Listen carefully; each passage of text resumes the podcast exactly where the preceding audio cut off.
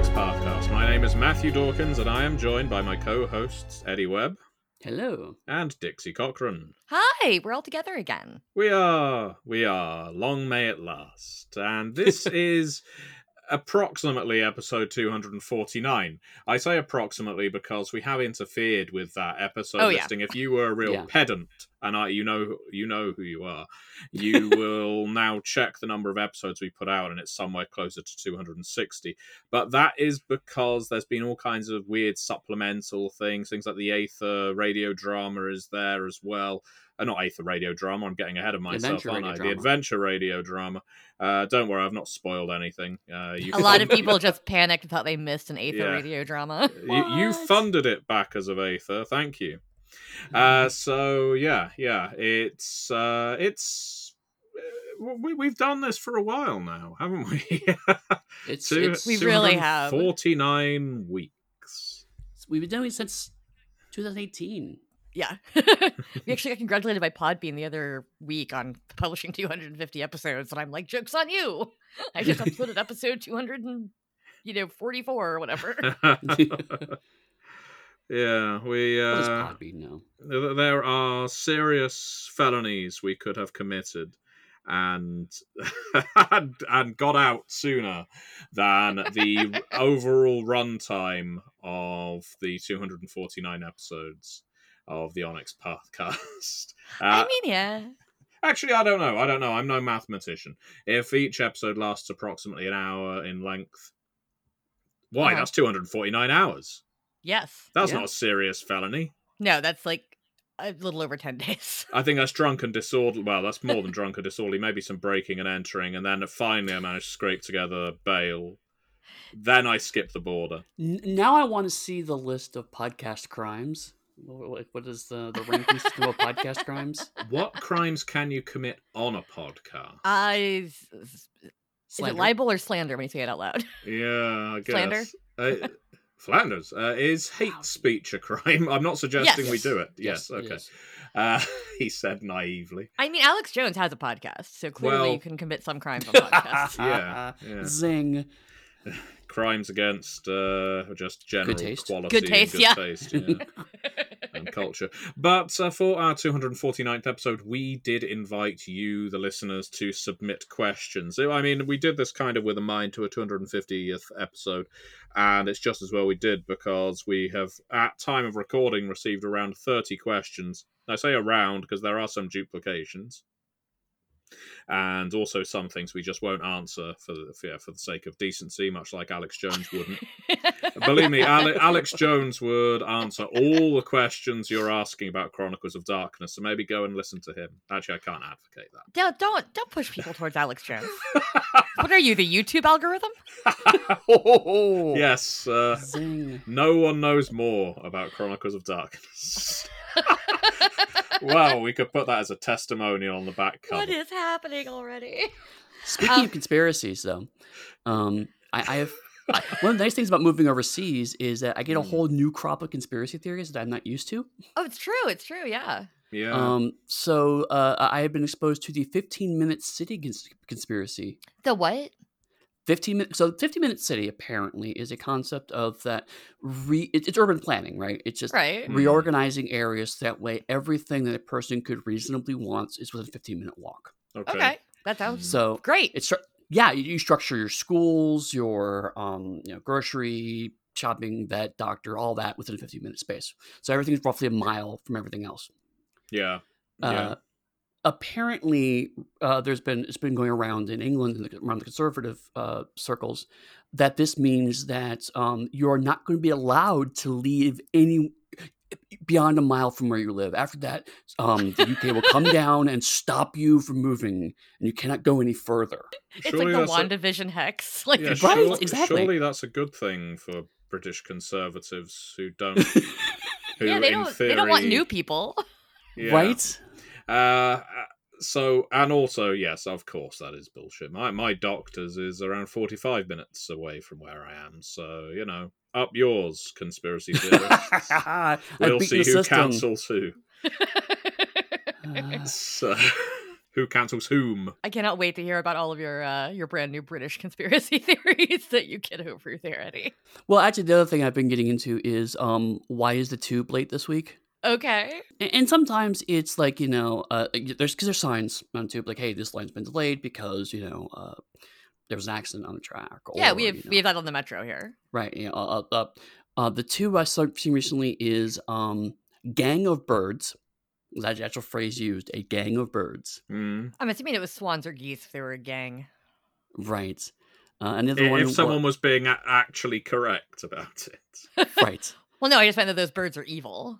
Oh, Oh, right. you Uh, have something against the swan. That's our what, i- what is the uh, plural of swan? that, that's Uh, our swans? our king's chosen bird is the swan. Do you mean the collective noun? The collective yeah. noun, yeah, that's what I was thinking. I think it's like a it's something real like a gracefulness. Ridiculous. Anyway, what's the other one? And, and and then the other one was man sleeping on tracks.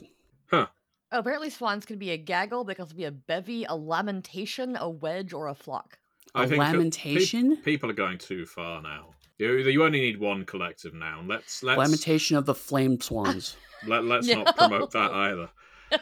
The lamentation of the burning swans. But no, swans are swans are mean. Have you met swans? Oh, no, no, they're- they're vicious. They, They're hiss. vicious. They're, Oh, I- they're I- awful. Oh, I know, I know, but they're also protected in this country, so we have to respect them, Right, or they'll they- come for us. Which means that a gang of swans can actually take over the tube, and you can't do fucking shit about it. That that is that's correct. You certainly can't love. kick one. As long as they do it within 15 minutes of your house, you're fine. What if the swans attack you? You just have to let it happen. This is the monarch's no. decree. The swans are back and- channeling the will of King Charles. They are all his familiars. I was gonna say King Charles can control the swans. Yeah, uh, it's uh, that isn't a conspiracy. That is a fact. Honestly, it is still weird to hear King Charles. I keep being like, wait, from Yeah, like from like many years ago? Like Yeah, well, I still, you know, there's still some morons who insist that he was behind the death of Diana, or or the Queen was behind the death of Diana, or any other number of people was somehow behind the death of Diana. Uh, so that, for a long time, was our most popular conspiracy theory because Right. someone can't just have a car crash. I mean that's that's also one that like we hear over here. Mhm. And I know, like, and I mean, I think that the nuanced take on that is like maybe some more shit should have been done to protect certain people from tabloids in certain Yeah, places. oh yeah, yeah, but But like, that's a different conversation than like the queen hired a hitman. Yeah, I mean it's a really it's unreliable. Yes, an unreliable way to murder someone. Trying to, I mean, obviously people do die in car crashes, of course, but uh, as a means of assassination, a car crash is survivable in a Mhm. lot of cases. So, but yeah, when I, uh, I think I may have recounted on the on the podcast before. When I was on my way back from uh, Paris uh, for the Vampire the Masquerade Swan song, appropriately, No. uh, p- launch party. No, it was. Oh, Uh, no. And I was in a in a carriage with a uh, delightful uh, lady from California, as I remember it. And one of the first things she asked me when after we started chatting was, "So, what do you think? Do you think Diana was uh, murdered by Charles?" I thought, well, that came out of nowhere. Uh, Wow. Is this is this what, you know what you ask every British person you start chatting to? Probably. Well, yes, because all all British people must have an opinion on this specific subject. Well, I responded. I think it's just as likely as there being a shooter on the grassy knoll, and she nodded sagely as if to say that means it is likely. when, of course, I meant the opposite. But uh, yeah, I'm. I don't Perfect. tend to be one for conspiracy theories. Welcome Uh, to but- the Onyx and the topic of British conspiracy theories. And... Well, uh, you'll be pleased to know that the first question on the spreadsheet is what's your favorite conspiracy theory? So we've na- we've nailed that one. No, Perfect. Excellent. Unfortunately, Thank uh, you, person who asked that. I mean, we could have looped that into Hunter the Vigil and actual conspiracies or Deviant the Renegades, but uh, but no, no, or even Conspiracy X if we wanted to go off piste. But instead, Ooh, uh, It's a game you don't hear about very often. It is indeed. It's a shame. Decent game. Uh, I is. assume it's out of print. I, But then again, I think most Uh, Eden Studios games are available on DriveThruRPG. Right, exactly. As I to say, yeah, it's available through Dri- Drive RPG. Yeah, but in traditional print, I doubt it. haven't But anyway, ages. But I'll tell you what is available in traditional print: Hunter the Vigil and Deviant the Renegade. so if you want conspiracies in your games, there you go. Those games are well suited to it. Uh, so let's get on to our first question. I will, unless they are targeted, I will ask them generally and see if anyone wants to answer. Uh, and if that turns into a chaotic mess, uh, then I'll start sorting. uh, so I'm going. chaotic To, mess? That never Uh, happens. I will mangle the names of these people. Uh, I don't know how to pronounce the second row. After. We did Uh, have somebody give us a wonderful uh, phonetic pronunciation farther down, which is nice. Oh, yes, good. indeed. So I, I look forward to that one. But this one I do not. So we could go for Baki Neko. I'm gonna go with Bakeneko because it looks Yeah. Japanese. That's know what, I'm Neko assuming. means. I don't think it's Bake Nico, um, which would be a very English way. it could be a mixture of English and Japanese. It could be Yeah. bake nickel, like Yeah. a like a cat Aye. that gets high. Hey, what's your name? Bake Neko. Um, so Bake Neko asks, is there any in asterisks chance of Hunter the Reckoning? You need to put a colon and capitalize the T. Uh, you just Yeah. criticize people Oh. for not following our style guide. Yes. well, apparently. the conspiracy theory here is we were actually setting this up to mock your questions. Uh, and we weren't going to answer any of them seriously. That's so, not true. no, no, not true at all. Is there any chance of Hunter the Reckoning or Demon the Fallen 20 ish edition? Yeah. Eh. This, this, this, this, this happens every time we do a mailbag where somebody will ask us questions that like we literally can't answer because if like either we can't talk about it or we don't know because that's Paradox's decision. Right. Yeah. Right. Like in we don't in this own case, these games. yeah. Um. Uh.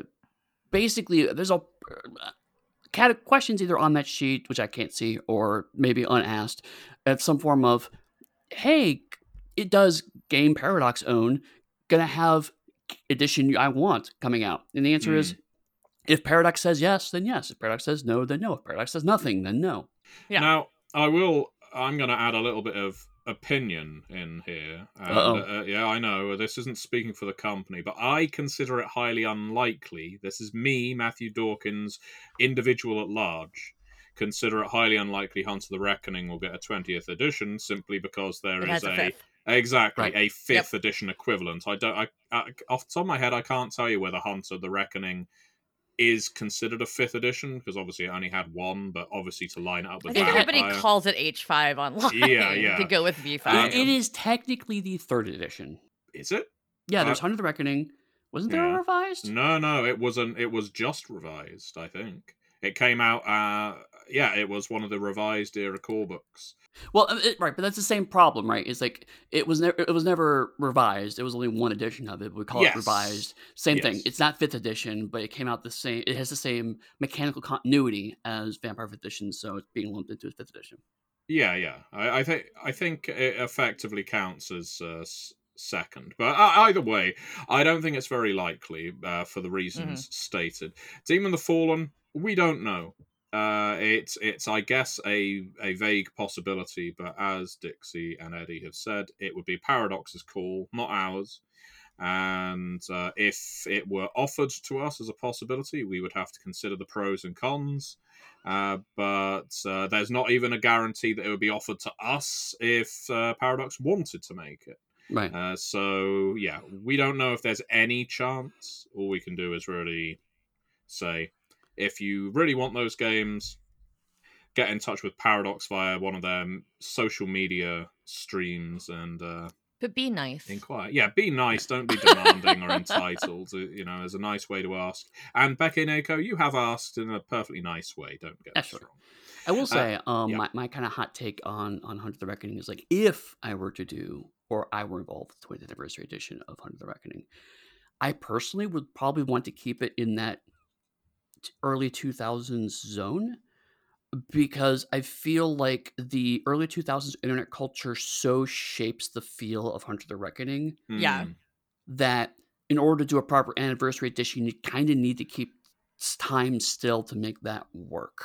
Yeah, the only longer campaign of that I ever played in, uh, I I was probably 18, so it was like 2003, I guess. hmm Um, I was s- somewhere in there, and it definitely felt very modern at that time for a game that came out in '99. Yeah. Yeah. Um, but yeah, like it, was, it was definitely like steeped in like, I think our game had like a bunch of like punk and goth kids in it because that's what we all were. So we were like, let's just pretend like we're you know people that would hang out at the club. That then Mm. something Mhm. bad happens and everybody goes shit.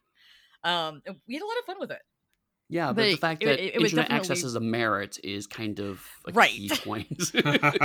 Exactly. Uh, and don't don't forget, listeners. You know, if you want to play Hunters, there is, and I certainly don't say this as a consolation prize, Hunter the Vigil Second Edition, which, if you are playing at conspiracy level, grants you all kinds of powers, which could be roughly translated to imbuements. All right, they might come from Lucifer instead of God, if you're a member of the Lucifuge. Uh, but uh, the in function uh, it can actually be the same kind of game. You are a character that has been touched by a supernatural entity you know and uh, that has gifted you powers that you may not truly understand. You don't have to work up from cell to compact conspiracy in vigil i think a lot of people do run it like that.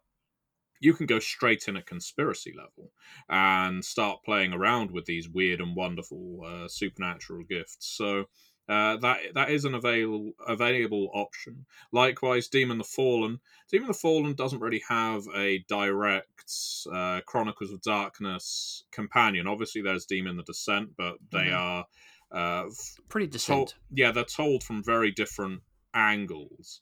Uh, I would suggest that if you are looking to scratch that demon the fallen itch of having a essentially cursed human with uh, a great deal of power at your disposal, um, you may actually want to start looking at Trinity and things like Aberrant, Mhm. uh, because Demon the Fallen's powers are, despite the flavor, quite super heroic in nature.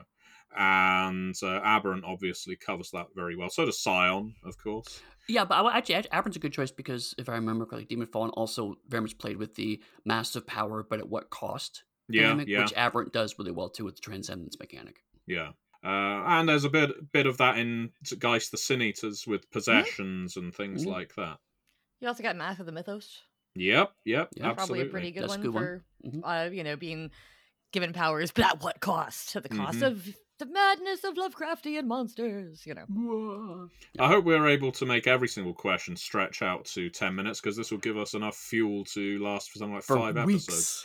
Uh, So, so the next people question. people submit questions in like late February and they'll get them answered after Easter. One day.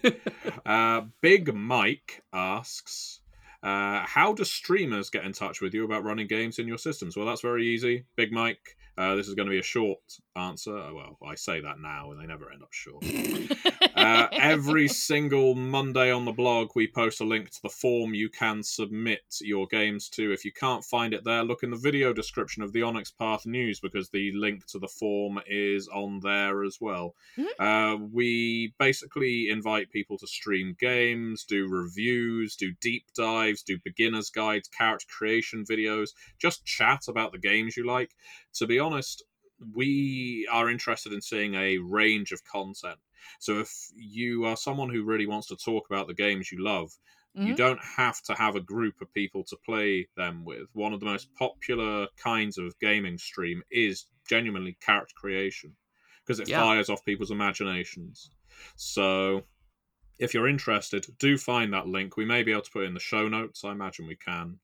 Uh, and uh, yeah, uh, by all means, submit your idea and uh, get on camera. We can even help you out with things like your sort of overlay if you want a nice border around your head, or if you are running a game, uh, borders around everybody's heads, and uh, game appropriate background. So we love having new streamers getting involved, and we have a pretty active schedule on Twitch Mhm. that, of course, gets transferred over to YouTube. And of course, if you're talking about running one of our games on your channel, then that's also something you can talk to us about through your email, the forum. Um, if you email any of the emails listed on the uh, onyxpath.com website, we'll get it to the appropriate person. Yep, yep. Uh, we uh, tend to be very supportive of streamers. If you want to run one of our games, we can often provide the storyteller, story guide, at the very least a a PDF if they don't already have it of the book they want to run at the very least. So yeah, uh, get in touch if you're interested. We can chat about it. It'll be myself or Travis Legg that gets back to you uh, via that form. Mhm. And yeah, um, thank you very much for the inquiry. Richard T. Powell asks, "Will Ooh, there?" full name I know. What do you think the T stands for? Thomas. You think Thomas? Tiberius. Yeah, no, it's just Rich Thomas. Where does the Powell enter into it? and why Uh, did Rich Thomas ask? Why did Rich Thomas ask this particular question? I don't know. uh, I, I, I, I see a middle name to T, and I, I assume Thomas. Okay. I, I, I don't know why, but then I realized I had said Richard Thomas, and you know, yeah, ADHD head connections. there you go. And Eddie Woohoo. thinks Richard Tiberius Powell. yes. I'll go for Richard Theophilus. Ooh. Yeah. Uh, so Richard Theophilus Thomas Tiberius Powell asks, "Will there be any more changeling colon capital T the lost second edition? uh, will there be any more changeling the lost two E products?" Uh, we still got the cards, which is forthcoming. see Yeah. previous question, or not previous question before. Well, yes, but I will say that there is at least one more book coming out, which is The Hedge. And it's pretty Right. sizable. Yeah. Uh, Yeah. I think it's a product a lot of people have been looking forward to. Obviously, it's a book that's been in development for a while, uh, but we are aware that Changeling and Mage fans, uh, and the reason I group them together is because we have uh, products coming out for both Changeling the Lost and Mage the Awakening. Um, but it's also the fact that fans of these games are a uh, excitable bunch, let's say. And I don't mean this in any way dismissively. You, you like no, your they're, they're very products be passionate and, yeah. and, and very much excited to see anything that comes out for their game line. and that means we want to get them absolutely right and that's not Yeah. to say we don't give the same amount of care and attention to other games but there's a there are certain complexities when it comes to mage the awakening uh, it probably has a more involved canon than some of the other chronicles of darkness and changeling the lost has an awful lot of subject matter that needs to be handled very delicately Yeah. and so Yeah. it does take longer for us to work on games like that but uh, the art has been contracted for Tome of the Pentacle, or is in the process of being so for Mage, and Changeling the Lost, the Hedge uh, is not going to be too far behind. In terms of other books for Changeling, again, as Eddie went, mm, it is Paradox's call. See question one. Yeah. Right. So, question four is a there's a mystery behind this one, so we Oh, can no. always guess. Uh, this is this is submitted by definitely who you think it is, and that's not me being glib, Eddie. That's the name they put in. Uh, so after I ask the question, given the nature of it, we can all guess who we think it is because I have no idea. Um, unless it is Rich Thomas trying to troll us. Um, Could be. so, so the question is, if there was a hashtag to tell Paradox Entertainment, uh, we want more Chronicles of Darkness from Onyx Path Publishing, what would it be? First of all, it's Paradox Interactive. See, I am I'm being a real picky bastard. Paradox Entertainment is or was a different company. Um, yeah, they're actually like a RPG publishing company, right? yeah, Yeah. yeah, I don't think they're active anymore. They used to have something to do with Conan and, of course, uh, the Kult Divinity Lost game. But oh yeah. that aside, that aside, um, firstly, please don't hashtag or set up any kind of campaign like that. As I said, just contact their contact contact them through their social media. Um, we don't want to start a rally for Chronicles of Darkness. and be Uh, nice. Yeah, that's the thing. I'm gonna Be keep nice saying be nice be whenever nice. we talk about don't this. be entitled. Send email. Send an email, a nicely worded email, if it really is important to you. Um, but we, as a licensee, certainly can't say to our fans and customers, readers, role players. We want you to campaign on our behalf, if that makes Right. sense. It, it's a bit, yeah, uh, of a murky area. So anyway, that's how you should do it. But who do you definitely think that is, Dixie? Uh, Tom Hanks. Tom Hanks. Wow. well, I'm so pleased that Tom is a fan of the Chronicles of Darkness. He seems like a really nice guy. Which Chronicles of Darkness game line do you think Tom Hanks is the biggest fan of? Um, I think I think he's a Requiem classicist. As in first edition. Yes. Ah, he- he- be gone, Tom Hanks. He he only likes the clan books from first edition. Well, I can't hold that against him, but come on, they're not even Onyx Path books. yeah, but you know, he just wants more of those. He wants he wants to put Mike through the ringer art wise, is what he wants. Ah, I see. That makes sense. Right, well, he should be playing They Came From Beyond the Grave because They Came From Dracula's Tomb has plenty of vampire creation rules in, which are more akin to Vampire the Requiem First Edition. Also, Um, so I don't get uh, charged with podcast crimes. That was a joke and it's not in fact slander. all right, well, I- again, if Alex Jones is all right, I'm sure you will be. no. Uh, Alex Jones is not all right by any definition.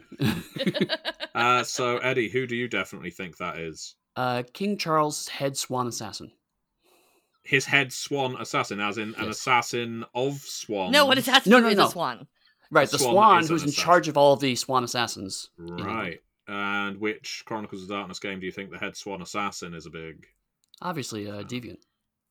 Yeah, sounds. Swans like are a deviant. deviants. Mhm. Right? See?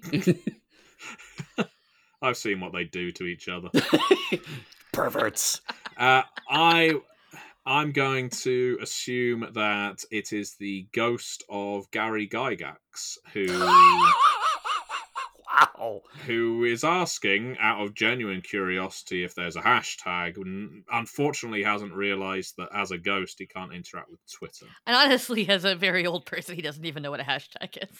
yeah well he thinks it's something that you smoke and then uh, pin to someone's back so sky asks exalted essence is the streamlined version of exalted dixie how That's not a question. It, it doesn't Ha- actually have it- my name in it, No, just so you know. No. Uh, uh, Exalted Essence is the streamlined version of Exalted, full stop. How did that wind up being over 300 pages? Is there any plan for a very streamlined version, say one that could fit on two or three pages? N- No, is the short answer. There's no plan for that. Um, I have no idea how you would go about doing that, considering that. I mean, we that's that's kind of why we've been saying it's streamlined and not that it's rules light, because it's there. There are still enough rules. There's about the equivalent of like a, a Chronicles game in terms of rules, right? Hmm. Um, but we put ten splats in that book. Like, what do you want from me? Um, Right, because it because it, it, it's it's the exalted third edition book plus all ten of the splat books crammed in three hundred pages, or sorry, nine splat books, still all crammed into three hundred pages. That's like what something like I mean, pages. Yeah, the core Uh-huh. book is like six hundred. Like it's it's it's the next biggest book we did after uh Mage Mage twenty. Right. Um, and so like if, if you look at that and you look at the page count of Lunars, Dragon Blooded, uh, we have you know Exigents and Sidereals and stuff coming along. Um, and then you condense all those into one book. I think we did a great job making it more streamlined, but I can't imagine unless you made it just maybe like a purely narrative game. Like there's there's no dice rules, no Yeah. real rules. Uh, which if you want to do that, fine. Like if you just want to pretend to be exalts, I don't care. And you have like, one that's- stat. that's It's called awesome, rated one to ten, and you roll your awesome dice and describe Well- how Yeah. awesome. So, so I, I think, yeah, I think it is possible, but you would have to really pare down what you're looking to do. It would be a let's say, a Solar exclusive game again, but yeah, it, Yeah, it becomes entirely narrative. Um, and I, again, not saying this is a bad thing. It's it's maybe a good idea. Uh, having a solar only game where charms are narratively created in sort of almost Mage the Ascension way Yeah. and um but yeah as if that could fit into three pages um but uh yeah it i think it's it's doable but certainly not in the same way as Exalted Essence, which is there to provide players with a lot of options, Mhm. but in a more condensed and, uh, as you mentioned, a sort of streamlined version. So Yeah, I mean, I'm I'm very pleased with what the team did with uh, Essence, and I, I I love that book. Uh, also, the layout is beautiful. Thank you, Mike Chaney. Um, we had some weird requests during proofing, and he went in and did all of them and made the book look even better, which made me, made- me very happy. Nice. Uh, like in the original uh, PDF I saw, just so y'all know, uh, the charm sections weren't color coded, and now they are, and they look great. Um, they were just all one color throughout. So yeah, I I love that we were able to do so much with it.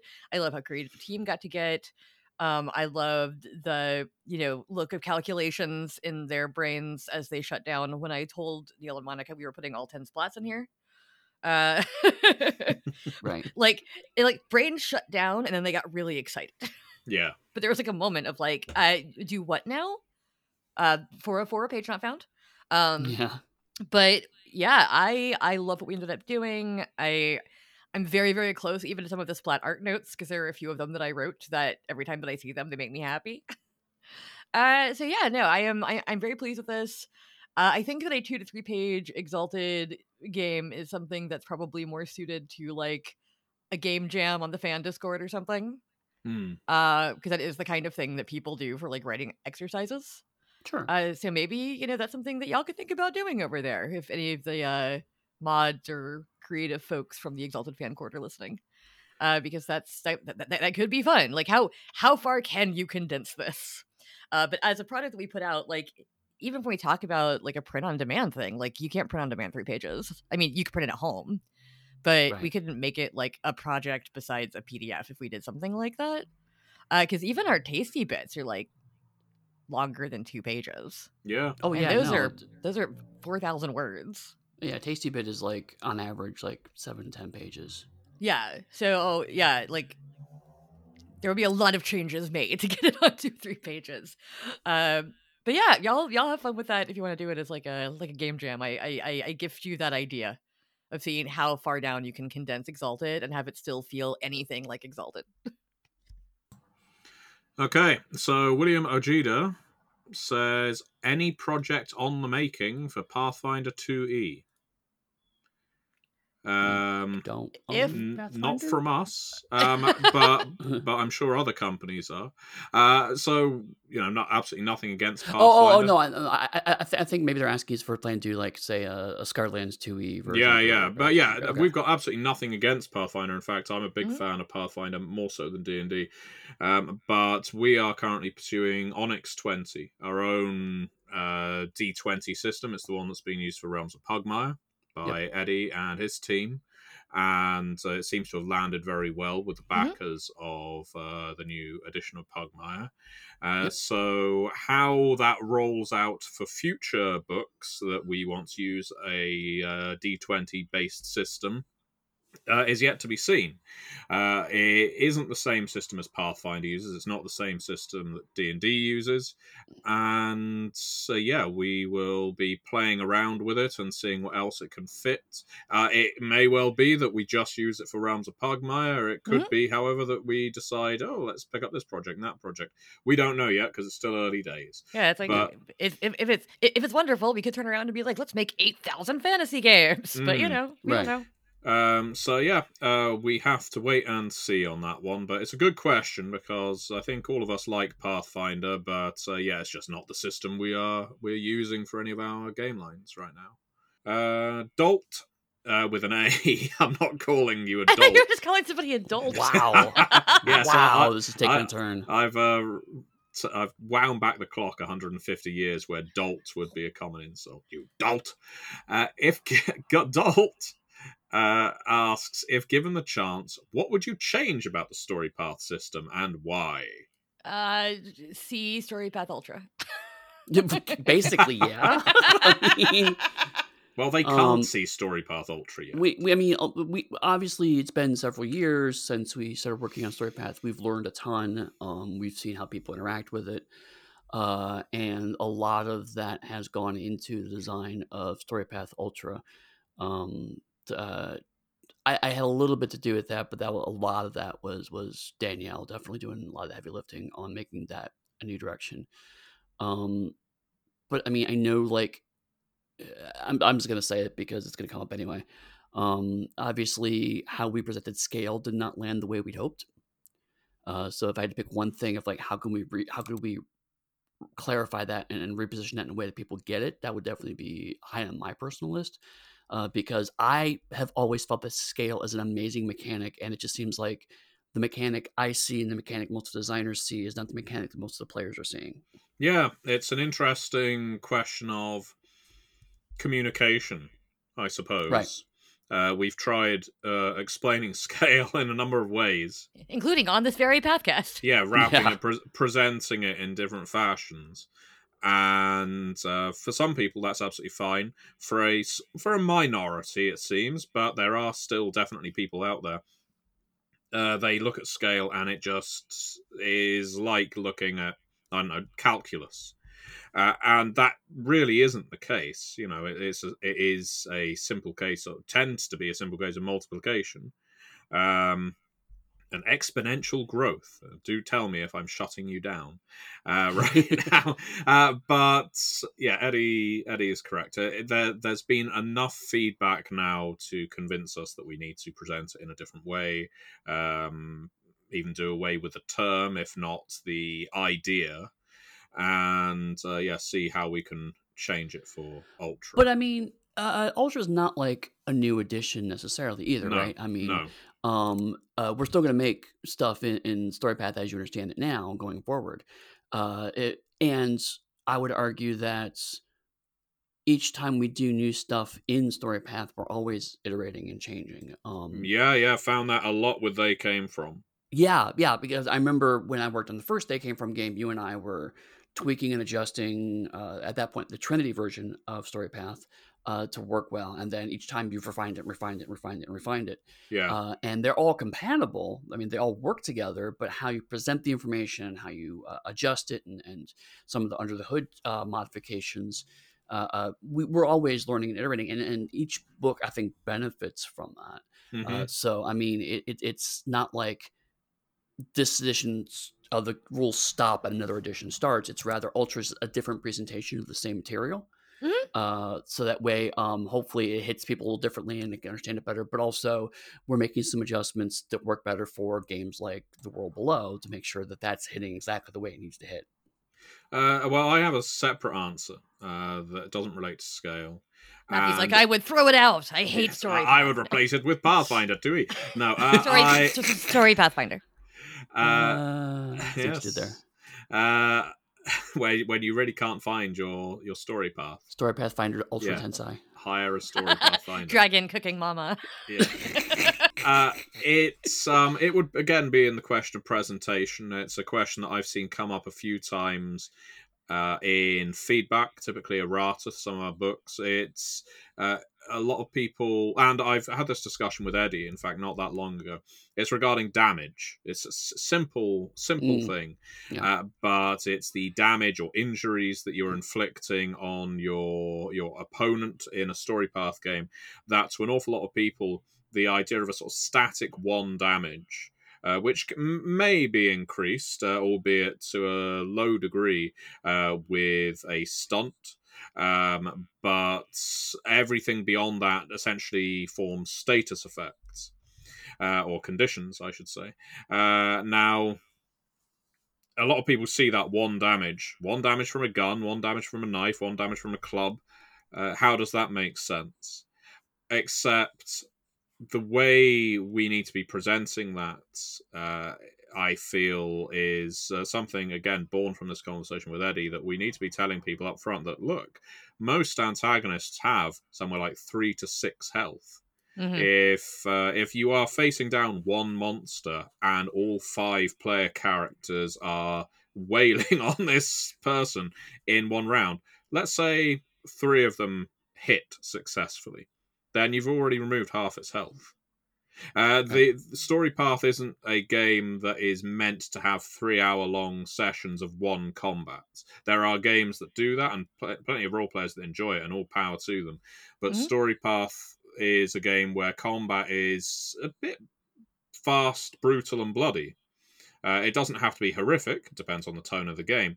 But usually, if someone is getting shot, especially multiple times, that's them down. It isn't okay. Let's count down from 120 hit points and work out how many bullets they that bounce off of them, or just cause bruises, or hit non-essential organs and things like that.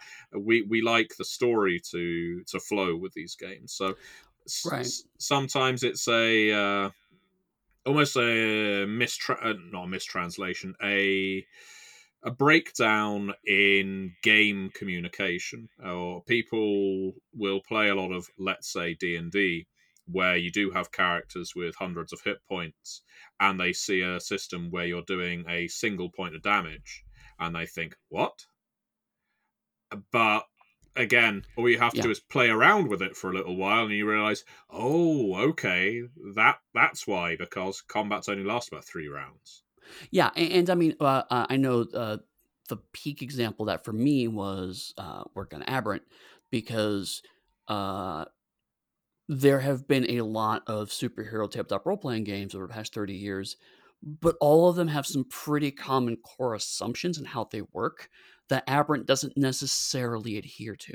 Hmm. Uh, and a lot of people, I think, really kind of struggle to realize no, this is not a generic superhero game. This is a very specific take on superheroes. Uh, and so it's not going to work quite the same way. Uh, and so, you know, maybe in retrospect, we I, I felt like we did actually say, here's how our game is different. yeah Um, some people maybe just didn't see those or didn't. Well, that, that- them, that's my but- thing. I think it's a question of presentation. It's Right. just simply how do we convey this message so that people get it without having to play it first, if you see what I mean. Right, and that goes back to Ultra. I feel like Ultra. Mm. Uh, it- I I think some people are expecting this to be a completely different system. It's like no, it's going to be very similar. It's just we are refining all that presentation uh, Yeah. to make sure it's absolutely as clear as possible, um, and uh, it's it's going to be a way to kind of really help to bridge those gaps a little better. We're hoping. Indeed. Okay, next question. Uh, so this is a really good question from Lunar Lorcan. I am sure there are many variables to this kind of thing, but generally speaking, at what point during the run of an edition of a game line is the decision made to make a new edition? I think that's a really good question. You Mhm. know, uh, if if there is a stock answer, that is. Um, I don't know if there is. I mean, I can tell you the decisions that went into Pugmire. yeah, please. Um, uh, but I will say, like, uh, so like, before I go into that, I mean, obviously, there, there, there, so to give you an example of how broad this answer can be, we made new editions of Trinity and Scion because we bought those from another company and wanted to put our own stamp on them. So that's a very obvious reason to do edition. Oh, we're new owners, we want to do a new thing. Um, for for Pugmire, uh, it was over time seeing like how I could refine the system, how I could adjust them. Um, at a certain point in time, it's like, okay, is there enough changes here that are both actual improvements to the game and substantive enough to justify asking them to buy a new book? Uh, there's, you know, that that's a big piece of it. Um, there are financial considerations, to be honest. I mean, at a certain point in time, it's hard and hard to sell the same book. So having a new book, yeah. you know, brings more people in. But um, in Pugmire's case, uh, we did three. I, I had this brand idea of having three core rule books that turned out to be two core rule books, and then making supplements for those two core rule books turned out to be really hard to do.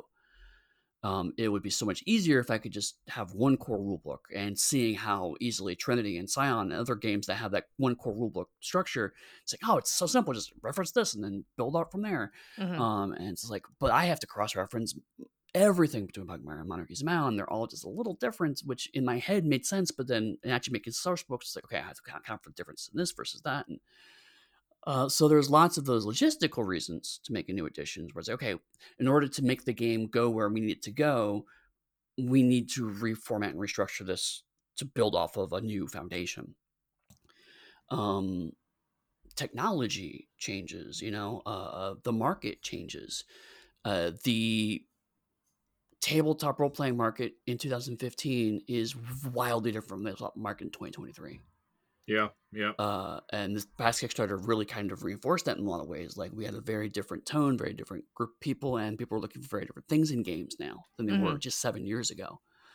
Uh, and I've been, as part of a, a, personal project, looking back at the history of the OGL and the, uh, you know, there's the idea of there's this, the open game license has, you know, this one culture, but it's not true. There's been like six or seven eras of the OGL since 2000.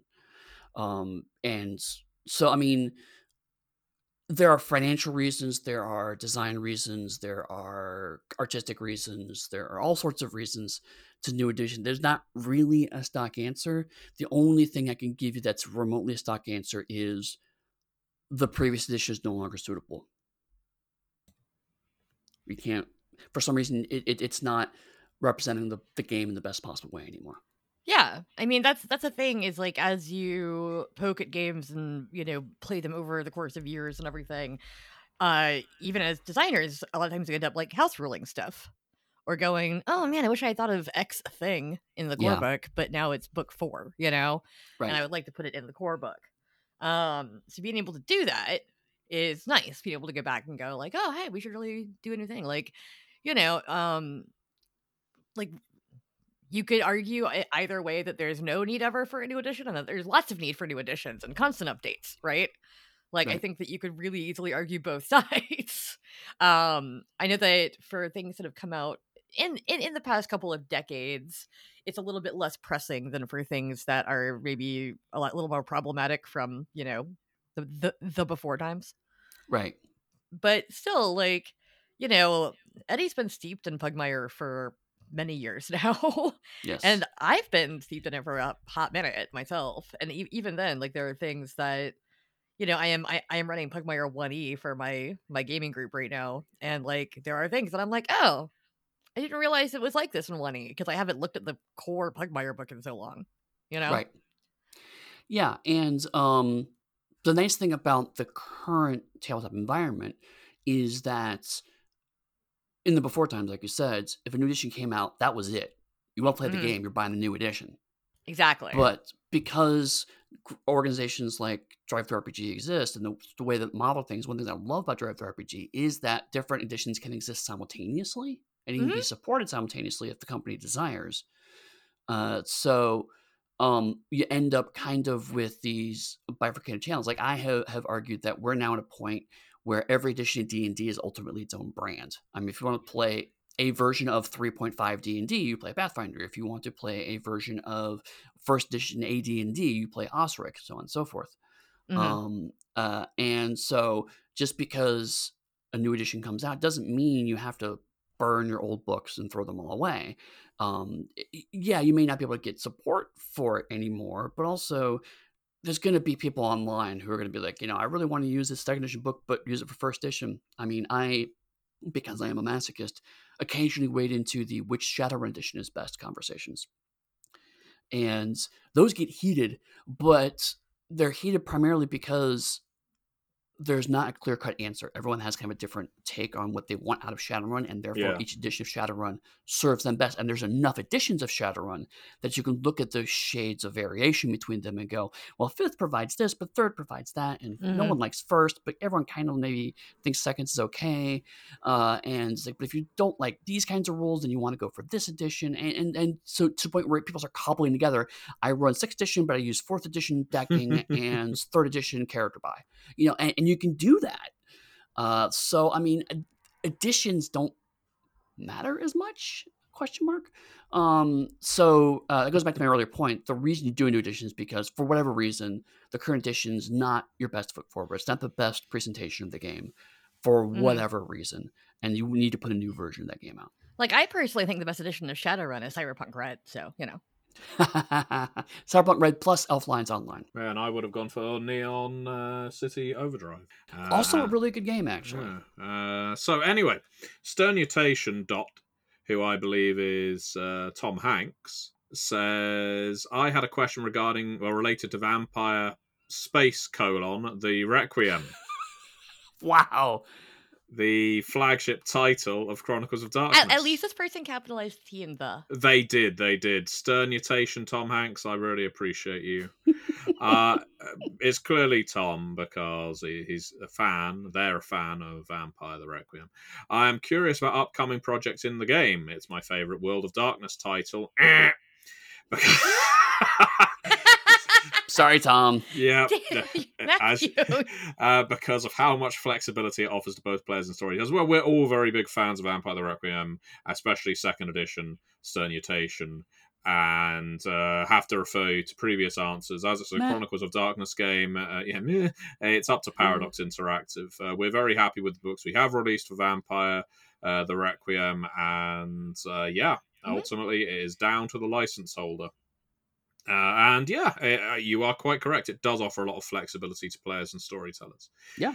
Uh, Matthew Lutz says, which actors would play each of you in the inevitable movie about the genesis of Onyx Path Publishing? Well, I think only Eddie was there at the Genesis. Yeah, it's true. Uh, I guess we arrive in the sequel, Yeah, yeah. the, We're the like. less well acclaimed sequel. You're you're in the Hobbit too, right? Oh God. I mean, I was gonna go for Ant Man and the Wasp, but if you want to relegate us to Hobbit too, Jesus Christ! We are two bumbling dwarves. Well, by that logic, I'm in Hobbit one, so I don't get off unscathed either. Don't worry. Aren't all the same characters from Hobbit One and Hobbit? Wait, Hobbit Two is where Smaug comes in. I'll be That- Smaug. That's true. So you you're going to be played by Benedict Cumberbatch. Yes, yes, just turning into a dragon. Do- No, um, do- doing that thing where he's just does have crawling range. around on a mat going, ah, I Yeah. am Dixie Cochran. ah." And yeah, you don't need to be doing this, Benedict. We're going to be CGing. Don't care. Ah, Don't ah, care. we're going to be CGing in Dixie Cochran. I will still voice her like a great dragon. Ah. Now I feel like he should play you. well, he's a very talented actor and uh, Eddie's favorite Sherlock Holmes. So Oh, oh! I will not stand here for this Shots slander. fired. That is slander, and that is a podcast crime. uh, Uh, well, you live in the same country now, so you could just go hit him. It's true. Uh, I'll go. I'll go for Tom Hanks. You, you want Tom Hanks to play you? Yeah, why not? We're both So- fans of Vampire the Requiem. You are also now like 25 to 30 years older than you actually are. I think Tom Hanks could play it younger without any of that de aging technology. What about you, Eddie? Who would play you?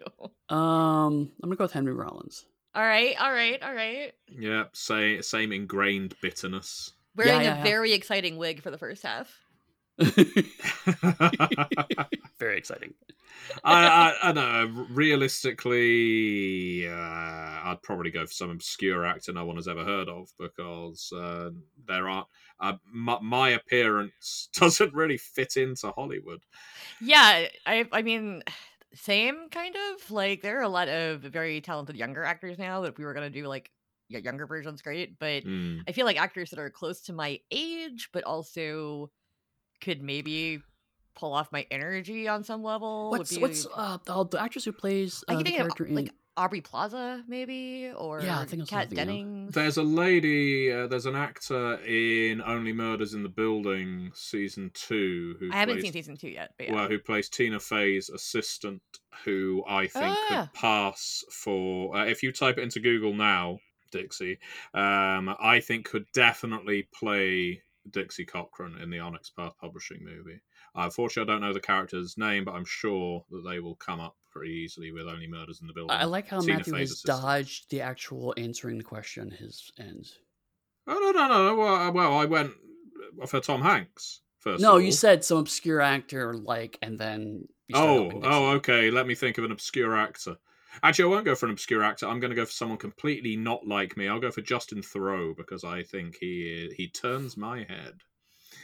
Uh, Oh, my. he- he's a beautiful man, beautiful, uh, and owns apparently thousands of T-shirts that he has cut the sleeves off of. oh, Okay. Yeah, it's something he does. He he cuts the uh, the sleeves off of T-shirts, but he collects T-shirts. It's just something he does. okay. So the actress's name is Adina Verson, Okay. um, playing Poppy White in Only Murders in the Building, which is funny since I played a character named Poppy for. a I was about to say, yeah, Poppy. Uh, but I have I've seen her on The Strain. Is the only thing I've seen her in. Okay. Because I have like, like I said, I haven't watched season two yet. Hmm. Um, I've been way too obsessed with Poker Face. recently as far as here. crime shows. Oh my god, I'm so sorry. I'm so sorry you can't get it. It's it is much much like we talked about, you know, with the other Rian Johnson films and how much I love all the Benoit Blanc stuff. I mean, Mm. this is basically like Femme Columbo, but That's not a I've cop. heard. Um, the I, I've guest heard. I've heard it's basically stars- Benoit Block beats Columbo. Well, yeah, but also it's Natasha Lyonne who's perfect for this. Like the role was written for her. Uh-huh. Um, and so she's doing her her usual offbeat Natasha Lyonne stuff really well. And all of the guest stars are amazing. Um, they they did a thing uh to attract more guest stars, I guess, where every episode all the guest stars are listed as starring for like this week. So you've Oh. got like Nick Nolte, you've got um Jesus Christ, there's so many people on here. Uh Luis Guzman was on a recent one. This isn't the thing with Russell Crowe in that's called Poker Face, then. No. No, There's a. Russell Crowe thing. Yeah, yeah, there's a series, a thriller series called Poker Face, led by Russell Crowe. No, no, no. Oh. This is the the Rian Johnson uh, uh, series where she can tell people are lying. Yes, but that is the only like moderately supernatural thing, and we don't Right. actually know how she does it. Like she's just if if somebody tells something that they know to be untrue in front of her, she's like Mm. bullshit. like she can just tell um that that that it's bullshit. And so like but it only works if people are like lying on purpose. Yeah, If if they're Right. lying because they don't know something or because they have the wrong information, that doesn't um show up on her thing. So I don't know. I think it's really good. I definitely think you should get it. And apparently, Peacock is available in the UK via Sky TV packages and the streaming service now via the entertainment membership. See, I have now, and I just searched for it, and the only poker face on there is the one with Russell Mm. Crowe. Right. so I, I thought I would do some some sneaky searching. It is VPN Yeah. time. Yeah. Right. Uh, so, uh, Derek Drake dramatically requests. How is Exalted Essence going? My players love it and prefer it over third edition. I'd hate seeing it die. I mean, it's not even out yet. Why How's would it it- gonna why would it die? Uh, I'm sure you don't sound like that, Derek. Has it been killed by Swan Assassins? Well, I mean, th- those lunars are tricksy. That's true. That's true. You have to look out for the swans in Hundred Devils Night want play a Parade. Swan Lunar now. That sounds amazing. You could definitely play a swan lunar. You could play Yeah. a lunar that has many forms. Just really aggressive, just constantly pecking just and so break, breaking yeah. And very people's pretty, but arms. so angry. it's a beautiful day in town, and you are a horrible swan. I dislike, yeah, I think geese, uh, not just because of the video game, geese are more unpleasant than swans. At least swans have a certain majesty about them. Geese are just large pests. Also, we've used swans as shorthand for like beautiful, graceful things. We you do, know, don't like we? we have we have Right. Swan Lake. We you know, Mm. There's- Swans are just geese with better PR. Let's be honest here. I, pretty much, because they are just as mean, if, if not take. meaner. That's And- the Swans are just as bad as entitlement. geese. It's the entitlement that comes with being bird aristocracy. Bird aristocracy. Uh, I they're mean- waiting for the geese revolution. the, bourgeoisie. Geese. Actually, I think it would be the ducks, wouldn't it? The ducks would be leading the re- revolution because they're thinking, Probably. you know what? oh yeah, no, these- common as filth. these yeah. large white barrel chested birds lording it all over the rest of us river folk well now is the time for the ducks to rise up to cast down our loaves of bread Pugmire And- supplement when? As as we know from cartoons, ducks have strong ties to the military complex. It's Because. Donald. Duck was a sailor. And Scrooge McDuck did all kinds of weird shit. If you Yeah. Mhm. read the life Well, times of. talk about capitalist kings What was the he, question he again? betrayed he betrayed his own people i think uh, scrooge mcduck worked for the swans and geese to keep his fellow ducks down The question was, how is Exalted Essence going?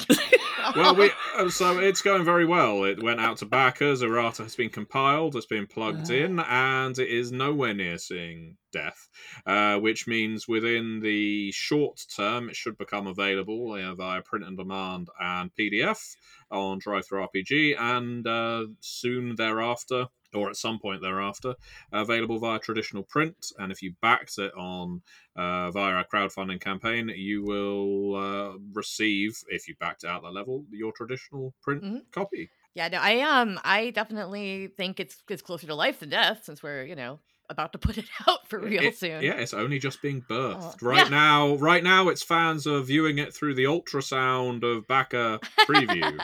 uh, but soon it will emerge covered in gestational Goop. goo. and that, Gestation goo. uh, Goop is an ongoing uh, running joke in the fan court, so I definitely am Oh. excited that we have brought up Goop because Gestation goop.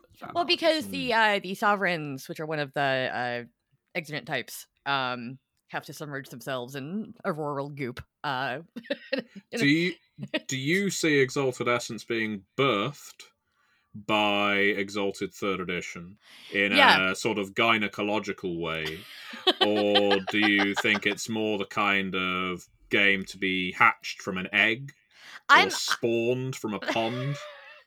uh, seeing as how. I, I I- I pitched this book. I'm not gonna get it away from all the live birth analogies. um, I am I am okay with it being uh maybe like a cutting, like off a plant. Oh, Like we like took a little cutting yeah. off of third edition and we planted it and now it's blooming. So not Um, like the movie The Fly is what you're saying. N- no, what is wrong with you people? and, and what are you saying we cut out of third edition to make Exalted Essence, Dixie? You, we, you, we've we've lost content now because of this game.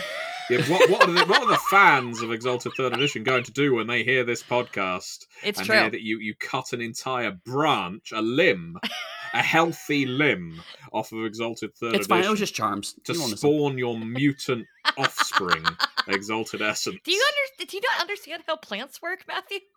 All, all I know is that it's it's a horrible, macabre state, and that nature is anything but sweet and peaceful. I mean, I have been watching The Last of Us, so I do understand that mushrooms are evil. Um, Mushrooms are evil. That said, I think it's going really well. Uh, we obviously have the companion book that we funded via the Kickstarter that is is moving right along. Uh, I think it's called Pillars of Creation at this point. Uh, we've got some novellas coming along, which is exciting. Um, we've got other supplementary adventures being worked on. Uh, that said, I think that it at, one, at some point we're going to just consider Exalted Essence pro- probably kind of done because the whole point of it was to uh, help out with third edition Yeah, and to give a streamlined rule set. But once we've given you advice, which we have in the book already, about like adapting charms from 3E, and you can still use all the setting from the bigger books, uh, like there's no need to reprint that material. Right. Um, we have a little like kind of short blurby section on setting in the core book, obviously.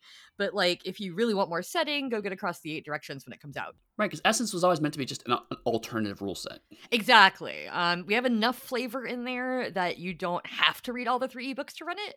Uh, kind of think about like the core. I mean, one of my design inspirations for this was like the core D and D books, right? Where they don't really give you much of a setting. They're just kind of Yeah. like here's some classes and here's kind of basic setting idea, but you need these other books to have setting. Um, and we talked about that a lot when we were designing it to where like we gave you a bunch of the major locations and we also I love that we did this put the uh in, in, inspiration sidebars in there so you can see that like this city is a mashup of these ancient cultures with a dash of this thing and from Right. there you can extrapolate whatever you want right like you can go on a wikipedia dive and lay out the city if you want or if you prefer to you know stick with what a lot of people consider canon you could definitely go and just read the setting in the other books.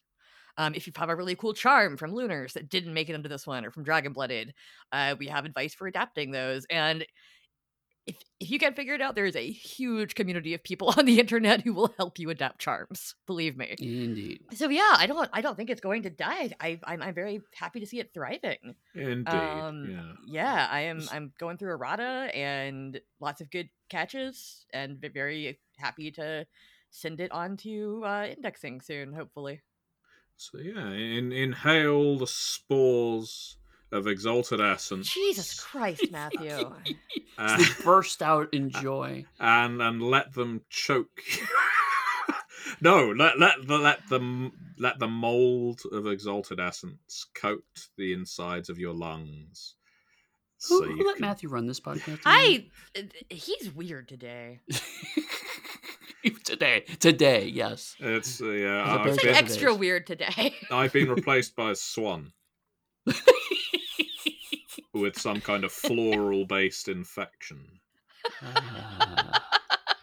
Like, so, it's how many questions did we get through today? uh, uh, 12. 11. Oh, 11. 11. Um, I think uh, it's, yeah, Day of the Triffids if the Triffids only went after the Swans. I, just, I can't. I can't right now.